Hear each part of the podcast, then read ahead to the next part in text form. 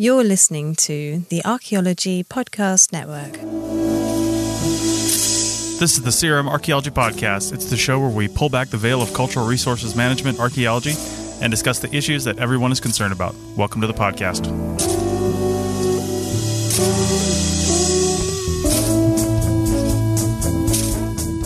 Hello and welcome to the CRM Archaeology Podcast, episode number 142 for August 1st, 2018. I'm your host, Chris Webster. On today's show, we talk about competition amongst archaeologists. So go check your contracts for no compete clauses because the CRM Archaeology Podcast starts right now.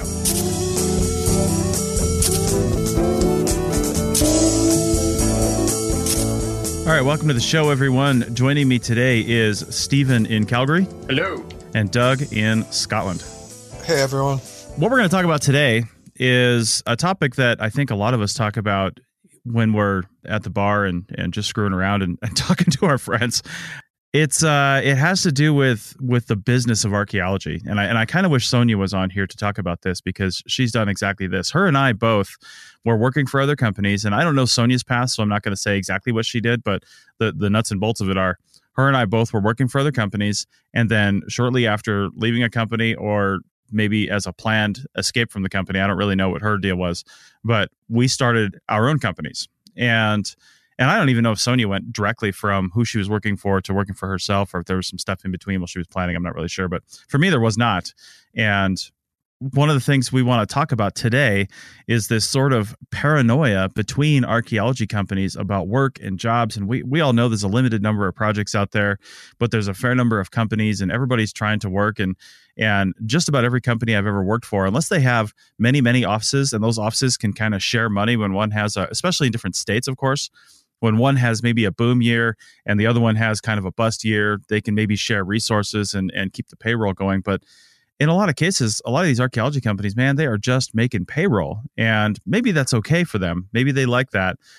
Maybe just making payroll is okay because they want to, they're focusing on the research. You know, they're really research scientists and they're focusing on doing projects and doing research. And if that's your goal, then that's great. But when we're talking about business ownership, the typical goal is to you know have a profit and and do more work and expand your business and keep going. Now you don't have to expand forever. I don't i don't follow that model. I think you expand to a point where you're comfortable but then you know and that and, and your comfort level is dependent on your own self. So you have to kind of figure that out for yourself. But you expand to your comfort level and you say okay we're fine. Let's just keep doing projects at this level and not uh, not ramp up at all. Um, but i think where some companies get in trouble is they might get a year where they have you know six or seven big projects where they need 30 or 40 field techs and so they use those resources to buy bigger offices and more trucks and all these things. And they don't just handle those projects the way they have them and then you know move on and go back down to the level they were at. So i don't know. Uh, i don't know where i'm going to go with this and where i'm going to start with this but doug i think you kind of gave us the idea for the topic a little bit so you guys just feel to feel free to jump in but I, I don't know what you feel about archaeologists starting their own business and and this competition how can we solve it? What can we do? First i think it would be good if we just discussed a little bit of the general problem. And i think it's it's something that i've experienced uh, working in the us working in the uk working in crm commercial working in academia. Is this I, might not be describing it in the best way but this sort of paranoia among archaeologists that i've not found um, working in other sectors, which is this this very closely guarded. Yeah, some archaeologists are really intense about guarding what they do. Um, they won't mm-hmm. share data, they won't share reports, they won't share information, and it usually comes down to this this idea that somehow they're going to be scooped, or their work's mm-hmm. going to be stolen, or they're going to be somehow betrayed and have you know something horrible go wrong. And i've actually investigated this a little bit. So i've i've had people you know a couple of podcasts ago we talked about how i, I record talks and stuff like that. And on occasion um, i've had one person say you know i don't want my talk recorded. I've had had my work stolen and stuff like that and i don't want it to be stolen again I, I find that a bit odd because one, you're at a conference talking about your work. so while a a recording would make it easier for someone to sort of, I guess, quote unquote, steal your work or your ideas, they could do that regardless. Mm-hmm. Um, and it, so I, also find it a bit odd, and it, it's a sort of paradox of archaeology is we should be communicating our work uh, either to ourselves or the public. And I know there's issues with um, looting, and we don't want to. that's probably too too broad to go into. You know, that's communicating between archaeologists and the public, but just like between archaeologists and archaeologists, uh, there tends to be this sort of very guarded sense among some archaeologists that people are out there to steal your work. I, I did a little bit of research on this. At some point, I'll I'll publish the blog blog post. I did a bit of stuff on that, but I've I've gone through and looked at all the retracted papers. So there's lists of retracted papers for you know people basically uh, stealing work. And I only found one related to archaeology, which is actually more of a bioanthropology, uh, a forensic paper that basically got retracted because it had stolen work and so it's not actually an issue that comes up. So, like, I mean, out of all the thousands upon thousands of papers, only one relatively related to archaeology has ever been retracted for involving stolen work, which there's, you know, there's that could either mean that we it doesn't happen that much and we're paranoid for no reason, or it happens all the time and no one reports it, um, which is probably its own issues. But have you guys experienced, you know, you know working in different parts of the country where you you know you, you're talking to other archaeologists and they just won't share anything with you. Uh, um, and they, they they're like yo i i'm afraid my work's going to be stolen or other reasons. I mean that that was mainly doing with conferences and more academic but i also you know you'll talk to people who are working in different companies and be like hey you know do you guys have work on or anything like that?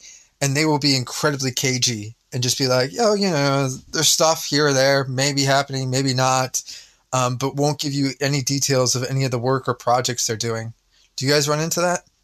Well, what do you first off? What do you mean by stolen work? Because I, I'm very curious as to that. Like, is somebody stealing a data set and they're and they're making their own conclusions on that? Which honestly, we should be sharing data, but or or are they just completely writing the paper for somebody else? And if that's the case, my God, how how is that even possible? Because how many papers have you seen lately that only have one author on them? I mean, it's not like people are working in a vacuum on this stuff. There's a whole team of people. So how can somebody just come in and even steal work? How's it even possible?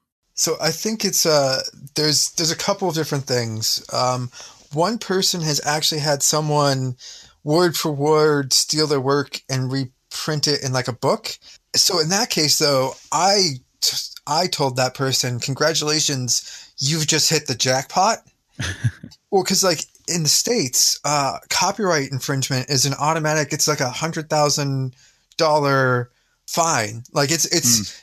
like that's there's nothing like they're going to pay you a couple hundred if you have someone steal your work and you can you know obviously if it's on the internet and it's being pirated you know. I don't think this is ever going to occur to archaeologists, but you know, if it was right. on like a torrent or something like that, you're not going to be able to track the person down. Uh, but this person had published it in a book, so they could go after the publisher or the individual and sue them for copyright infringement. It was straight up copyright infringement, but that person didn't seem interested in following that route. Um, so that that's one instance, but like where they basically copy word for word. And I think that's um, fairly rare, and you, it should be something that's pretty easy to capture. And actually, my God, I wish someone would copy word for word my stuff so I could retire off of the um, yeah off the lawsuits. you're assuming archaeologists could pay that fine. yeah, but then like I think there's other issues where uh, Chris, maybe you remember the episode we had um, the guy talk about the book of where he did the research into um, a fairly famous Mediterranean archaeologist in the 1930s who basically stole all of his grad students' work mm. um, and put it into several chapters of his book. Right. Um, but then again, it also differs from different countries. So um, I've talked to like German postgraduate students who basically say they'll write the papers, but their professors' names go on it. But that's a different sort of cultural thing about work. Uh, but I've also had people um, where you know, working uh, with agent-based modeling, um, I've been like, oh, that's a really cool model. Uh, would you be willing to share the the code and stuff like that? And they've said no. hmm. um, and they don't they don't want to share their code um, before it gets published, which I kind of get, but in the same sense, I would have quoted all of their information and said this code comes from so and so, and thus give them credit, and then you know cite them and stuff like that. But I, I think some people. There was an Irish archaeologist a couple of months ago who went on a bit of a a tear, writing a bunch of posts about how another archaeologist borrowed some of their data, um, and then didn't properly, in, in, his opinion, didn't properly cite him and give him enough mm. credit. My opinion of that was I thought he did, he could have done a little bit more to give credit, um, but I thought it was okay, uh, some of what he did. And, you know, mistakes happen. So you, you know, you're going through your entire reference list and uh, by accident you forget one person off or you know you, in your acknowledgments you you forget to thank someone and it could just be mm-hmm. an innocent thing. Um, but yeah, I, a lot of it I've run into is people actually like paranoid that they're going to steal word for word their work, or paranoid that they're going to use their data and somehow write the paper before they can. Well, I guess I guess yeah, I guess it comes down to motivation too. I mean, on these academic circles, these people are all scrambling for. Uh, I mean, just like CRM companies, they're all scrambling for whatever they can get. They need tenure. They have to publish so much, and you know so that's that's the motivation for that i guess um and i and i can see that but i mean i guess it, it, when you come down to talk about credit too that's that's an interesting thing i that that comes down to i think just professional courtesy sometimes where people just want to be people just want to be credited for their contribution to somebody else's work i know i've given contributions to people before i'm not going to talk about it here but uh and then they just go on to whatever they're going to do without any acknowledgement of the assistance that I gave them whatsoever. so, you know, but that happens. And that's up to the person to decide, well, am I going to give credit or not in that particular case? But when it comes down to data and actual science and citations, obviously we have an ethical standard that you know we will we will credit appropriately. And and I, I think that some people may not think that's enough in some cases or whatever. But is that stealing work when it's you know you have to properly cite it? But that comes down to you know interesting interesting things when you're talking about stealing work. From a from a crm perspective to answer your earlier question is do we ever see that? The only time i ever see real instances of stealing work is not stealing the work you've done but stealing actual work. And really what i mean is stealing clients uh, or stealing uh, projects or something like that. And it's really hard to steal those things but what you can do is you can go make a relationship with somebody else's uh, client if that you know like a long-term client. Like there's a there's a company here in town that is kind of the the favorite of one of the mining firms. And and unlike government contracts where they have to you know uh, over certain prices they have to put this out to bid and they have certain parameters they have to follow it's a point system you know it's really hard for them to favor one client over another because of the system that's in place and i wish everybody had that system in place but when you go to talk about private clients, especially like in California, there are tons of private companies, development firms, things like that, where they are, you know, housing developers or construction firms or something like that. And, and every time they need to have CRM done, which is a lot because of the California Environmental Quality Act, then they have a particular firm that they go to. And there are so many, so many companies in California that are just like one or two people, and they're all scrambling for the bottom, and they're all going to these companies and saying, "Hey, you know, I know you've been working with these guys for five years, but I can do the job faster, cheaper, and uh, and better, and so hire me." And then, you know, they either get hired or they don't. But that's stealing clients, and that's that's really where I see this in CRM. I don't know. I don't know if I really see it anywhere else. If you're trying to steal somebody's work to write a paper in CRM, what is your motivation? I, I keep going back to that. Is it just fame and uh, archaeological fame? It's definitely not fortune, but is it fame? Is it, you know, I want to get my name out there? Am I trying to get an ap- academic position? Because if if you're not, what the hell's the point? You know, why why would I steal anybody's work? Why would anybody steal anybody's work to write a paper or to present at a conference or to do something like that in CRM? Again, academics, the, the currency of academia is publishing, but not CRM. It's it's just not. It's kind of a lucky bonus. I don't know. Maybe Stephen has a different thought on that. Who knows? Well, I can't tell you. no, um, I'm gonna steal it, whatever it is. Yeah, I'm, I'm worried about that. Uh, yeah, I, I think that um, part of it is that prior work, prior experience, you know, counts for something, right? Mm-hmm. Like, um, and and you know not just field work, but you know like you know tech, technical expertise. Like when when you put forward your you know the staff who's going to work on this project you're bidding on, you know you, you list off the qualifications of the higher up staff. So you know people who have more technical expertise doing fancy stuff and having published in it. You know, I mean that that's not gonna make or break. You know, that, that's not gonna seal the deal, but it, it's definitely going to you know affect the decision making process. And if if you're you know kind of piggybacking off of somebody else's work, if you're if you're stealing their you know um, publications or whatever, and and you're basically you know borrowing their expertise to you know make the sale all right. Well, that sounds like a good point to stop on. And when we come back, we're going to continue talking about this topic. And then I also want to bring up the phenomenon of people with master's degrees or not in some cases, depending where you're at, starting their own company for various reasons, whether those are good or not, and, and what that can do to our field. Back in a second.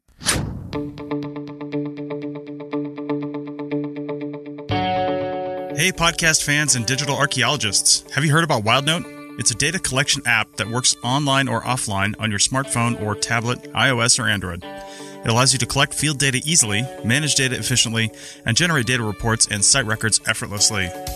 We have a growing list of state site forms built in for your use and some generic forms that will work anywhere. Check out the shovel testing and photograph forms. You can get a free all access 30 day trial today by going to wildnoteapp.com. That's wildnoteapp.com for your free 30 day trial.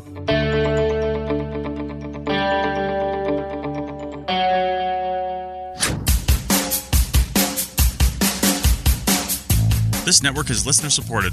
We're trying to move away from paid advertising while also creating new shows and supporting the ones we have. The APN has never and will never make a serious profit on our podcast. Every little dime we make goes back into the network and improving show quality. So become a member today at www.archpodnet.com slash members to show your support, get some extras, and be a benefactor for archaeological education. Members get stickers, a coffee mug, a t-shirt, bonus content, early access to episodes, a private Slack team to talk to other members and the hosts, and full access to training on Team Black over at arccert.black. So check out our memberships at www.archpodnet.com slash members today and support archaeological education. That's www.archpodnet.com slash members. Now back to the show. Or welcome back to the CRM Archaeology Podcast, episode 142. And we're talking about competition in archaeology, for lack of a better way to say that. and uh, Stephen, you had a thought on something I was mentioning earlier last segment. You, you were talking about uh, uh, going to other other people's uh, clients and being like, mm-hmm. "Well, I can do the job," and, and but isn't that part of advertising? I mean, it's it's one thing to like pointedly steal someone's client list, um, or, or you know, um, trying to talk up certain clients while while like a project's ongoing, but you know, getting the advertisement out there and being like, "Hey, um, even if you already have a you know CRM firm that that you work with, you know, perhaps you'd like to give us a chance. Um, we, we, think we can do a better job mm-hmm. because X, you know, wh- whatever our reason is. And and right. I, I don't want to put you too much on the spot, but I recall when you were starting up Dig Tech, when, when mm-hmm. you're start, starting up your firm, you had a sales pitch like that. Is, is that right? For sure. For sure. Yeah. And, and that you're right. I don't, that probably isn't stealing. I, I mean, it, people will call it stealing just like in the industry like oh he stole that client from me but it's not really stealing in the in the sense that Doug was talking about with academics earlier. I think to i think to clarify or or to restate that in a way um, because you're right i mean that's that's just marketing. That's just how how business works right? And you know i can do it faster cheaper and and hire me and that's that's a deal. I think to add something to what i was saying real stealing of clients would be uh, and and I've seen this happen before, and I've heard of it happening before, where you're working at a company and you are, say, a project manager. It, so a, com- a, basic company structure might be you have a principal investigator and or owner. Sometimes they're not the same person, and then maybe you have a business developer. But a lot of times in smaller companies, the business developer is the principal investigator, and then you have project managers, and then you have maybe field directors, maybe not, but then you have crew chiefs and field techs and so on.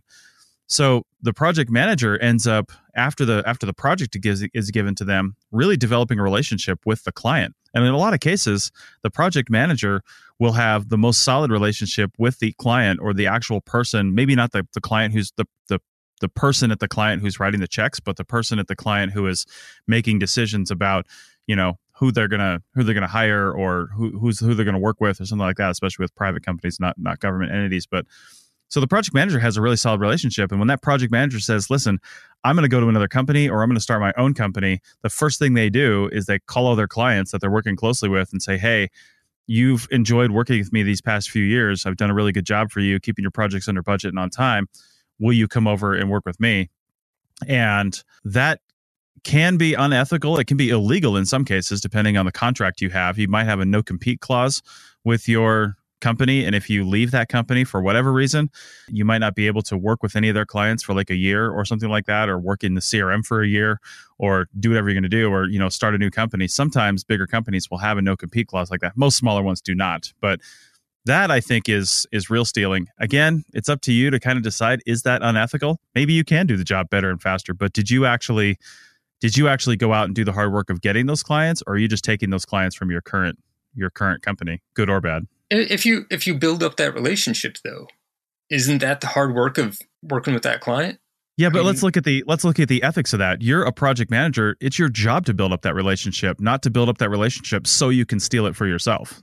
You know if i hire you as a project manager i would expect you to build that relationship with a client not so you could eventually just take the client from me and go start your own company.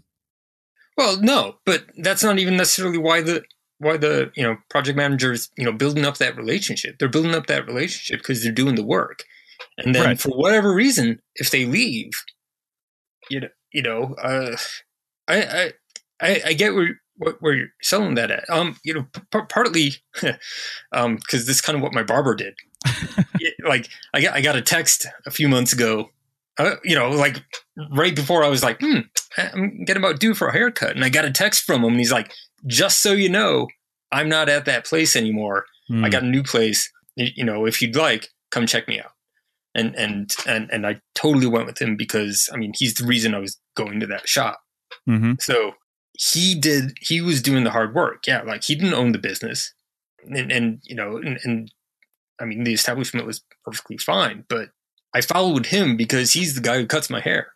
Yeah, you, you know, and and uh, so so I do kind of wonder about that because you know, okay, I, I I could see like getting the client list and being you know shotgunning out emails or whatever and being like, hey, just so you know, you know, come come work, come hire me instead, uh, mm-hmm. uh, rather than you know like if if you're working on a project and and you're talking to the client and you're like, well, just keep in mind, six months from now, I'm not going to be here. So, right. Um, you know, if, if I'm going to be at this other place, it's up, it's up to you whether you want to work with me or you want to stick with, uh, you know, my, my current company. Yeah. And I, and I'm not even saying this is unethical behavior. I think it's up to each person to decide whether or not that's unethical behavior. If you really did the hard work and you did it with sincerity, not with the goal of starting your own company and taking those clients, then you know that's great. But if but if anybody listening to this is a business owner and now they're starting to think man when i go back to work uh, tomorrow and and i'm gonna or i'm at work now listening to this podcast and i'm gonna look at my project managers and going man i mean this there's a high turnover in this field even amongst salaried employees there's a high turnover in this field. And you go you always have to kind of wonder what are the motivations of the person working for you? And i'll tell you right now the motivations of the person working for you in archaeology unless they're a co-owner of the business with you the mo- their motivation is survival. Their motivation is I need a paycheck and I need to pay my bills and I need to support my family and I need to do this and and that's their motivation. So if they leave, there's a halfway decent chance they're gonna they're gonna try to uh, either take that client that they're working with to a new company or or have them for themselves if they're going to start their own company. And I think that's just part of this business. And if you don't want that to happen, then you have them sign a no compete clause. That's that's that's all there is to it. That I don't think that exists in archaeology and in real in the lower levels of these companies. Maybe in the bigger engineering firms where that's just a standard thing, the part of your contract. But like I said, maybe have them sign a no compete clause and they can't take the clients with you. I, I don't even know if that's legal, but or or how you would even do that. So don't don't write that based on what I said. also, I'd have to say it, it, can be very awkward for the client when something like this happens. So I've oh sure I, have been on the other end of this where um, I, I, keep the details really, really um, vague, uh, just because these people are still around, and I don't really want to. it was awkward, and I don't really want to relive this whole situation or have it go horribly wrong again.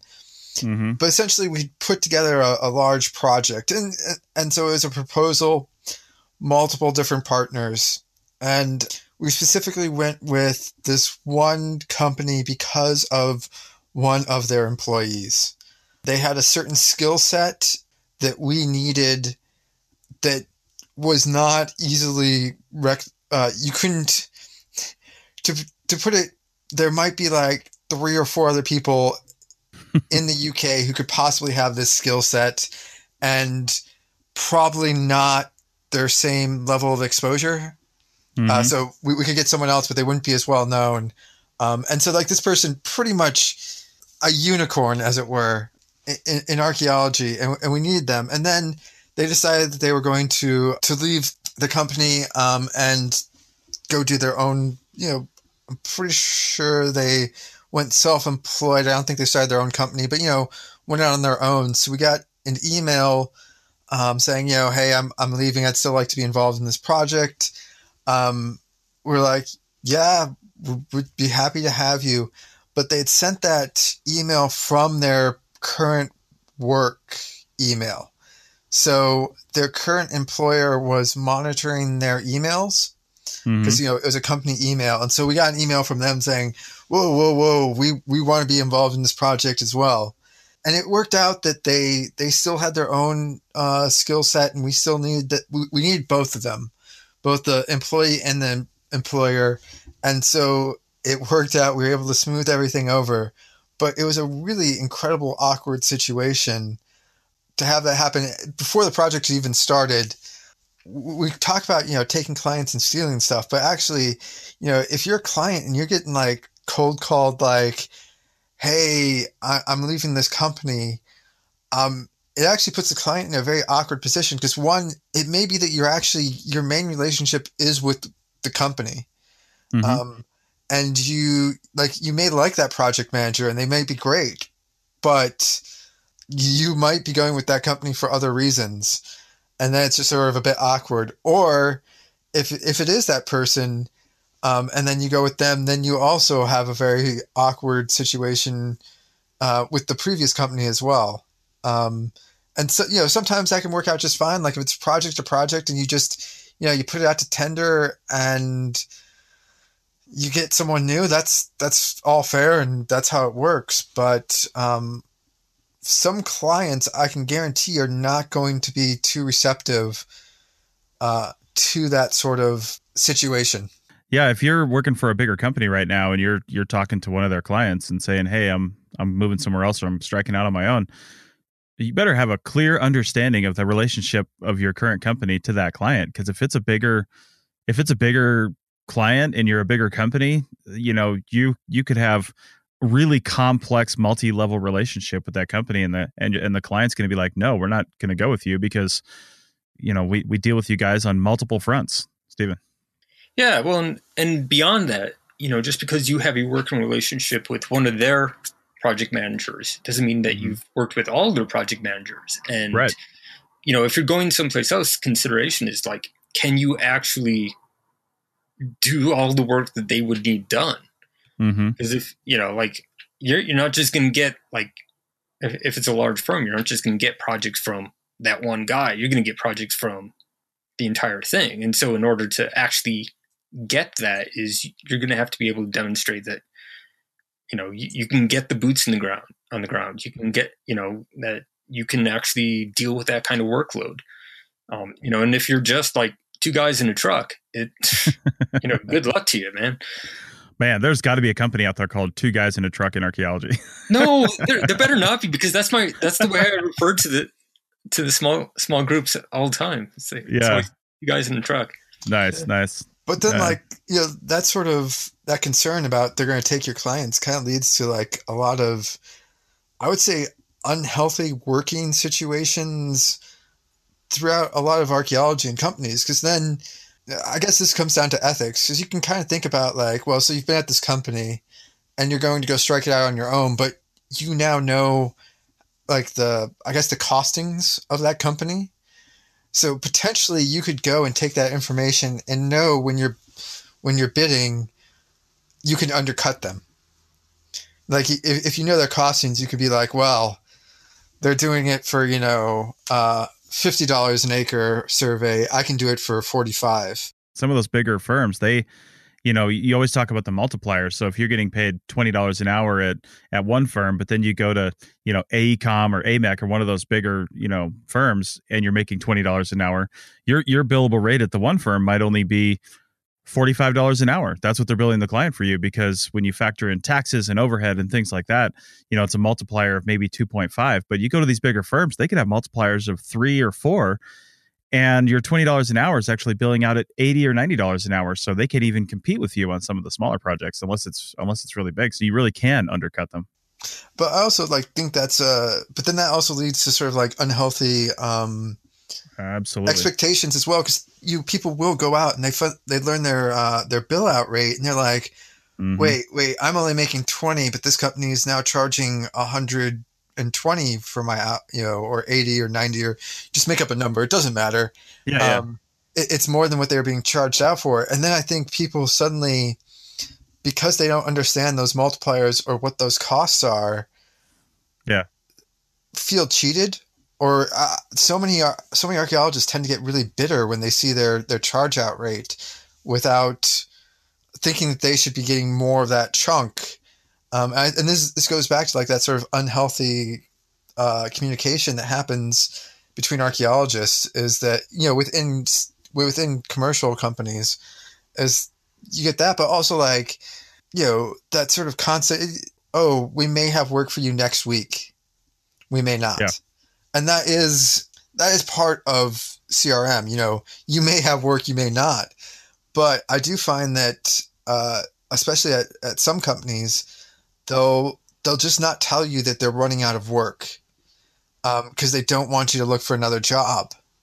For sure. And I I I, I see both ends of that because like as a as an employer, you you don't have work coming up for them, but you do want them to last out the last of your projects because if not, you're going to be short staffed. Yeah, and I think that I think that that's okay because as long as the field tech is also playing that game and the field tech is like, oh, yeah, sure, I'm available for you guys, no problem. But they're honestly, they're filling out CVs and, and job applications left and right because they've got to consider their own preservation as well. And I feel like as long as there is no animosity on either side, and, and of course there is, but there shouldn't be because the company needs to know that the field tech is looking out for their own best interests and the field tech needs to know that the company is looking out for their own best interests and it's a it's a give and take and if as long as both parties understand that then hopefully they can get past that but right before we go to the break here i want to mention two things. First off that misunderstanding of the billable rate is probably one of the single most important issues I think in the business of archaeology and understanding how this works that people really need to get because sure you might be making $20 an hour and let's say you are billing out at $120 an hour to the client and you find that out and you're like son of a bitch that's why this company has fancy offices and they're all driving Teslas well take a look they're probably not if you're if you're complaining about your billable rate and you also have a shitty office computer and it's you know a, a, a crappy office and you know whatever, and the trucks are always broken. I guarantee you the money's not going. There's not a lot of money there because the company might be billing you out at 120 dollars an hour, but that's because they have a lot of bills to pay. Your taxes are high. Their taxes are high. Other things are coming out of that. Every single person in there that's not working on the project, that's part of the the writing team or the or the secretaries or the the office administrators, whoever the case may be, the janitorial staff that comes in and cleans at night they're all paid out of your billable rate. So the company might only be making five, ten dollars an hour on your billable rate. And and maybe not even that sometimes. So understanding that is critical. And then finally, I'll just address really fast because it's it's kind of come up, but I'll I'll I'll squash it right away in case people are thinking this. I did start my company after leaving another a fairly decent sized firm. It's more of a West Coast firm, but I, I, did start my company after that, and I didn't take a client list with me. Uh, I didn't uh, do anything like that because I started my company really for other reasons. I didn't really necessarily want to do CRM archaeology. I want to stay in that business, but I started my company to focus on the digital aspect to to really focus on podcasting and education and things like that. I'm doing CRM, but not as a primary part of my business. And it just so happens though that the very last project I did for that company, when they turned in the report, and then the next the next year, because this is an annual project that gets done for this really small mine. It's a really small project. I mean, it's like thirty five hundred dollars a year. I mean, it's really small. Uh, when that project came around again, uh, about four months later, when the woman who's in charge of that was putting out the uh, uh, call for the proposal for it because she still gets a proposal. She called me directly and didn't know that I wasn't working for that company anymore. I was like, "Oh, sorry, I'm I I actually quit there like four months ago, right after that project." And she's like, "Oh, well, okay." And I was like, "I did start my own firm. That's why I quit, and I'm doing my own thing and and all this stuff." And she's like, "Well." Uh, I like the way you did this, and do you want this project? And I was like, ah, I don't know, maybe. And I was like, can I call you back? Because I wasn't really sure. And then I ended up calling it back and I ended up doing it. And I've done it for the last six or seven years now, however long it's been.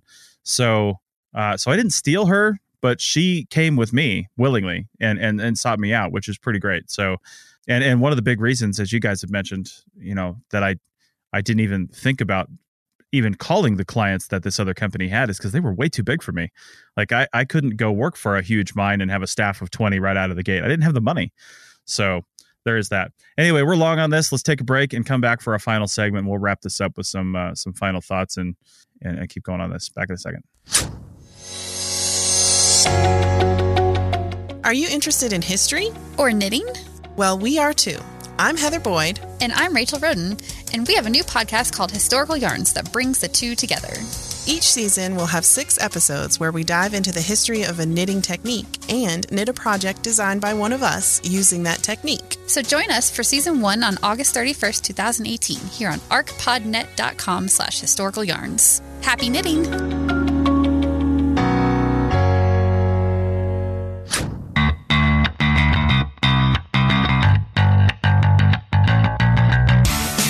Tired of the webinars and training offered by the big organizations not being free for members and not really covering what we need? Team Black has the answers. Check out arccert.black forward slash main for our upcoming webinar schedule. All of our webinars happen once a month and seating is limited. Learn everything from field tech basics to drones to digital workflows. We have more classes coming online every month.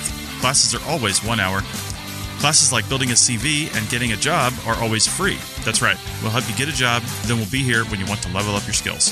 If you are a professional subscriber to the APN at arcpodnet.com slash members, then you get all of Team Black's offerings for free as part of your membership. We have Team Black memberships coming that will give the same for the APN. So $20 a month gets you all the APN swag and extras, plus free training from Team Black. So check out arccert.black for more information and level up your skill set today. That's arccert.black. Now back to the show.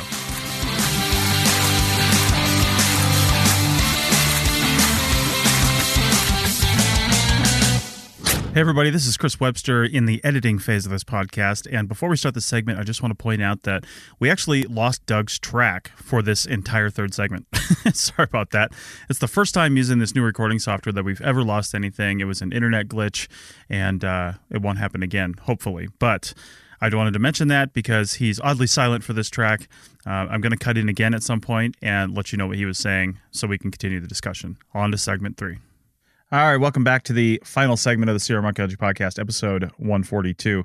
And we're talking about competition in archaeology here, and this this naturally segues into business ownership because that's what a lot of us think that that the the way forward and success in archaeology is business ownership. And and in the real business world in, in the real entrepreneurial world that is kind of the way forward. So I, I don't begrudge anybody for having that opinion. Like if i'm going to really make it on my own i need to start my own business um, because that's what generally people tend to kind of think you know? You're working for somebody else and you're like man i don't, I don't want to be working for the man anymore for the woman whatever the case may be and i'm going to go start my own thing. Well I personally think that only really works if you're going to start something different, especially in a really small field. You have to start something different. And I, I, I was telling the guys before we started here that it's probably once or twice a month that I get an email or a Facebook message or something from somebody that it knows me somehow. And they're like, you know, you started a business. I'm thinking about starting my own business. You know, do you have any advice on that? And one of the first things I ask him is, what, well, why are you thinking about starting your own business? You know, and, and nine times out of 10, you know they have a master's degree so they're thinking okay and now i'm qualified. Uh, eh, that's wrong. But anyway, so nine times out of ten though they're like well i just you know i'm not happy with uh, the work i'm getting. I'm not getting enough work and i think that if i just went out on my own i could do small projects on my own and i could just i could just pay the bills. And that may be true in some places. That may actually be true in california because california has a lot of really small projects and that's why there are so many tiny firms. But that being said there are so many tiny firms and if you're finding right now that you're not getting on jobs and you're not getting projects the problem might be that there isn't enough work. Like there physically isn't enough work in the area that you're in and you might have to go somewhere else or you might have to do something else. But if but if your if your plan is to start a new archaeology firm and and come up with a completely different strategy and have some sort of different business model and something like that, something that could be successful, well then more power to you. You know, go ahead and do that. But I think if your plan is to find work and pay the bills, then you just took that really tiny slice of pie that everybody had and cut it one more time and now there's even less work and and more more importantly there's less work that you can actually afford because unless you go into this with fifty or hundred thousand dollars, you're not going to be able to afford to do the projects. You're simply not because you're going to do a three thousand dollar project this week and you're going to say, okay, I just made three thousand dollars. No, you still have to write the report, and they're not going to pay you for two months. So what are you going to do for the next two months for money? You're going to do another three thousand dollar project, then you're going to do another one, and maybe in two or three months you'll start getting money in but that's to pay off the credit cards you've been living off of for the past two to three months. And and then if you have a project where you need a person, well, now you got to pay for them, and they're getting twenty dollars an hour. You're billing them out at thirty five dollars an hour because you said I can do this cheaper. Then you realize, shit, their taxes are fifteen dollars an hour, and I have to give them per diem. What the hell's going on here? You just made two dollars on that person, and unless you have a company of a thousand people, that's not enough money. So I'm not trying to dissuade anybody from owning a business, but really understand all the aspects of it before you go do that. Stephen, I think you were about to comment. No, my comment was just more of a smart ass like, who, who the hell is your client that you get paid in two months? Right? That's quick. yeah, it's like expected quarterly payment, right? Like, let me bring this up because I, I talked about this on the You Call This Archaeology live Facebook show that we did, but I've never talked about it on a regular podcast before. And this might be while we're talking about competition, uh, this might give you a leg up and, and help you actually be able to afford archaeology. I've been doing uh, sales with an app development company called WildNote, and since I've been trying to do sales, I'm not a salesperson, right? I, I just this is not what I do. Um, I mean, I can kind of sell something just by talking about it, but actual sales is an art, and there's hundreds and hundreds and hundreds of books out there.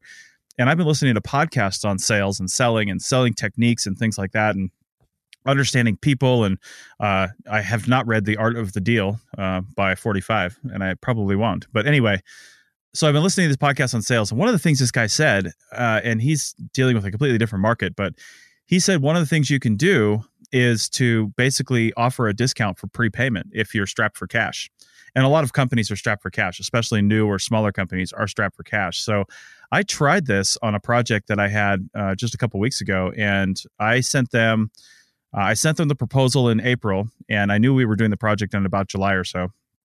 I sent them the proposal in April, and and and every year, this is the project I do annually that I mentioned at the end of the last segment. And every year, the the well, every other year or so, the price goes up just a little bit. I mean, it's inflation. You know, the cost of doing business goes up just a little bit. So, um, so I inflated the price. It was it happened to be a year where I was inflating the prices just a little bit, like five hundred dollars, I think. And then I offered them a tiered discount. And I said, you'll get 5% off if you do this. You'll get 10% off if you do this. You'll get 15% off if you do this. And the 15% off was basically if they paid for the project in full, it's a fixed price project. If they paid for the project in full prior to me going into the field, then they would get 15% off. And that 15% off translated into them saving, they saved about $700, but they really saved about $200 if I hadn't raised my, raised my prices over last year. Either way, it still was helpful to me because I'm a small business. I don't have a ton of money in the bank. And I was able to rent the Trimble, get the hotel rooms, get the vehicle, do all the stuff I needed to do without putting that on a credit card or taking my my checking account down too low, you know, for the business, whatever the case may be. Uh, I was able to do all that because they they paid me about three days before I went in the field. I got a check and it was fantastic. And then and then I was able to write the report. Um, I finished the report this week. It's under review by the Forest Service, and when it's done, I'll have the $120 or whatever they've already paid me to get the three or four copies printed up uh, in color and bound and then shipped off to them. And it's fantastic. In in years past, I've been sitting there and I've got the client saying, "Hey, where's the report?" And I'm like, you know, the draft report is with the client, but hey, where's my payment? You know, you want the report, pay me. you know, it's like I, I already did the work. It's going to be you know two three months before they send payment. And and my the actual person I deal with, she's cool, but it's the billing department that is you know not paying me on time. And the minute I told the billing department I could save them fifteen percent, they didn't hesitate. They sent me a check. So anyway, it's it's a strategy.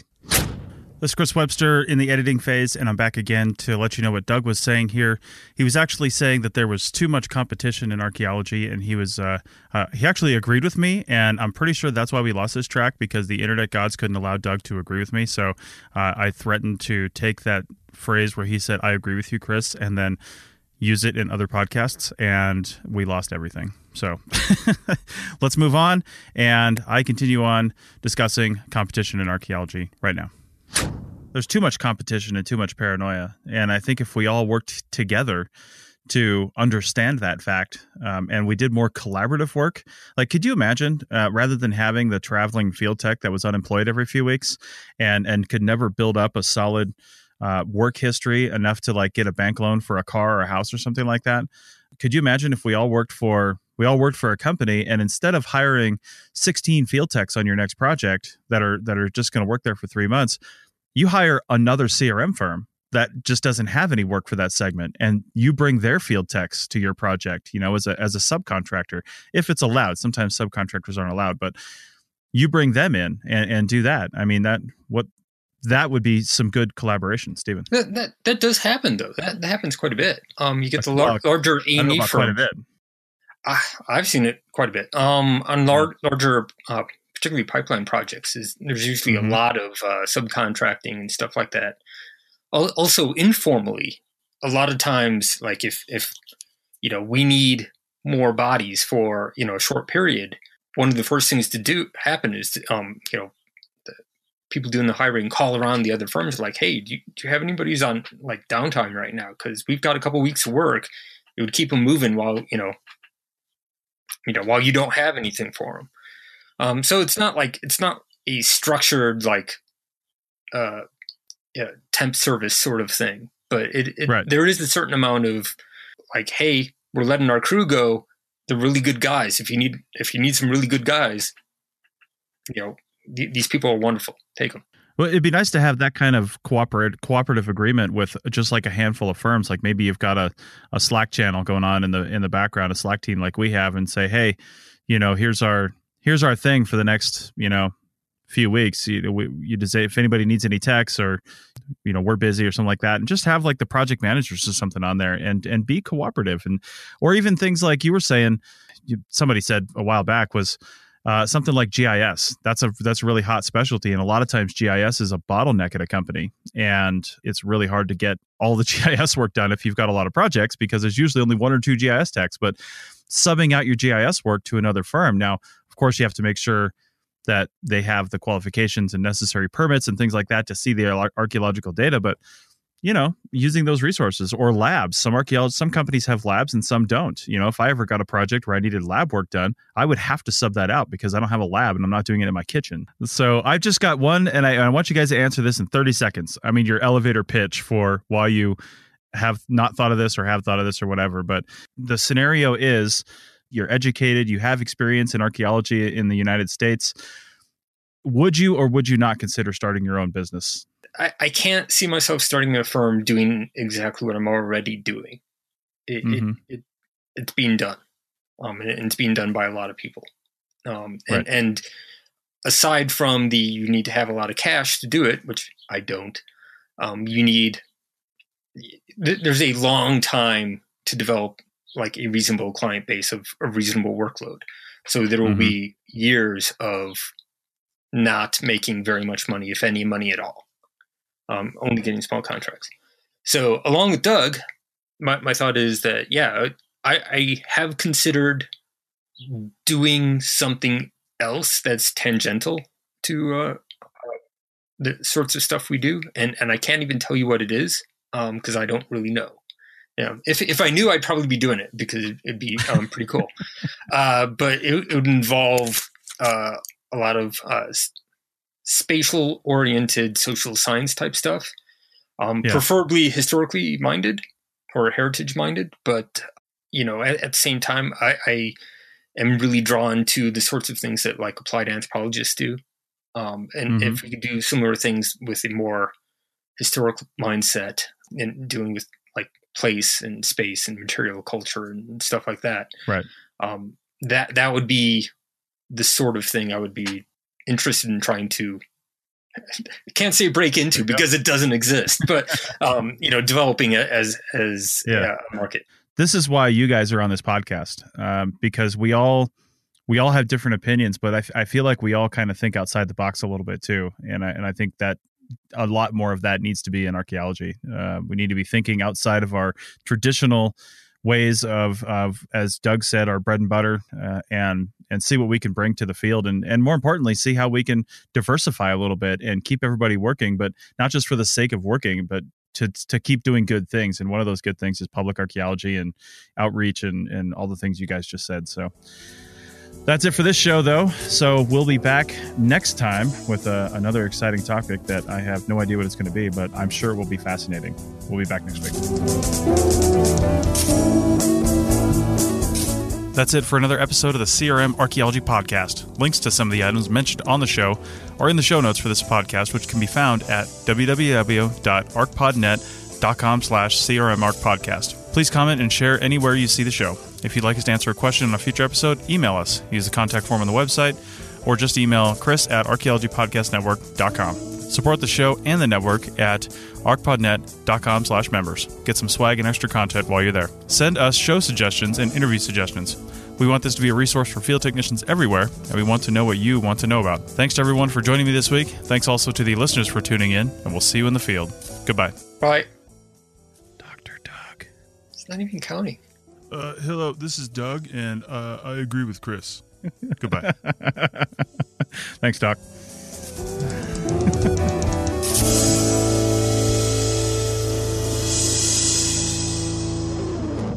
This show is produced and recorded by the Archaeology Podcast Network, Chris Webster and Tristan Boyle, in Reno, Nevada, at the Reno Collective. This has been a presentation of the Archaeology Podcast Network. Visit us on the web for show notes and other podcasts at www.arcpodnet.com. Contact us at chris at archaeologypodcastnetwork.com. Thanks again for listening to this episode and for supporting the Archaeology Podcast Network. If you want these shows to keep going, consider becoming a member for just $7.99 US dollars a month.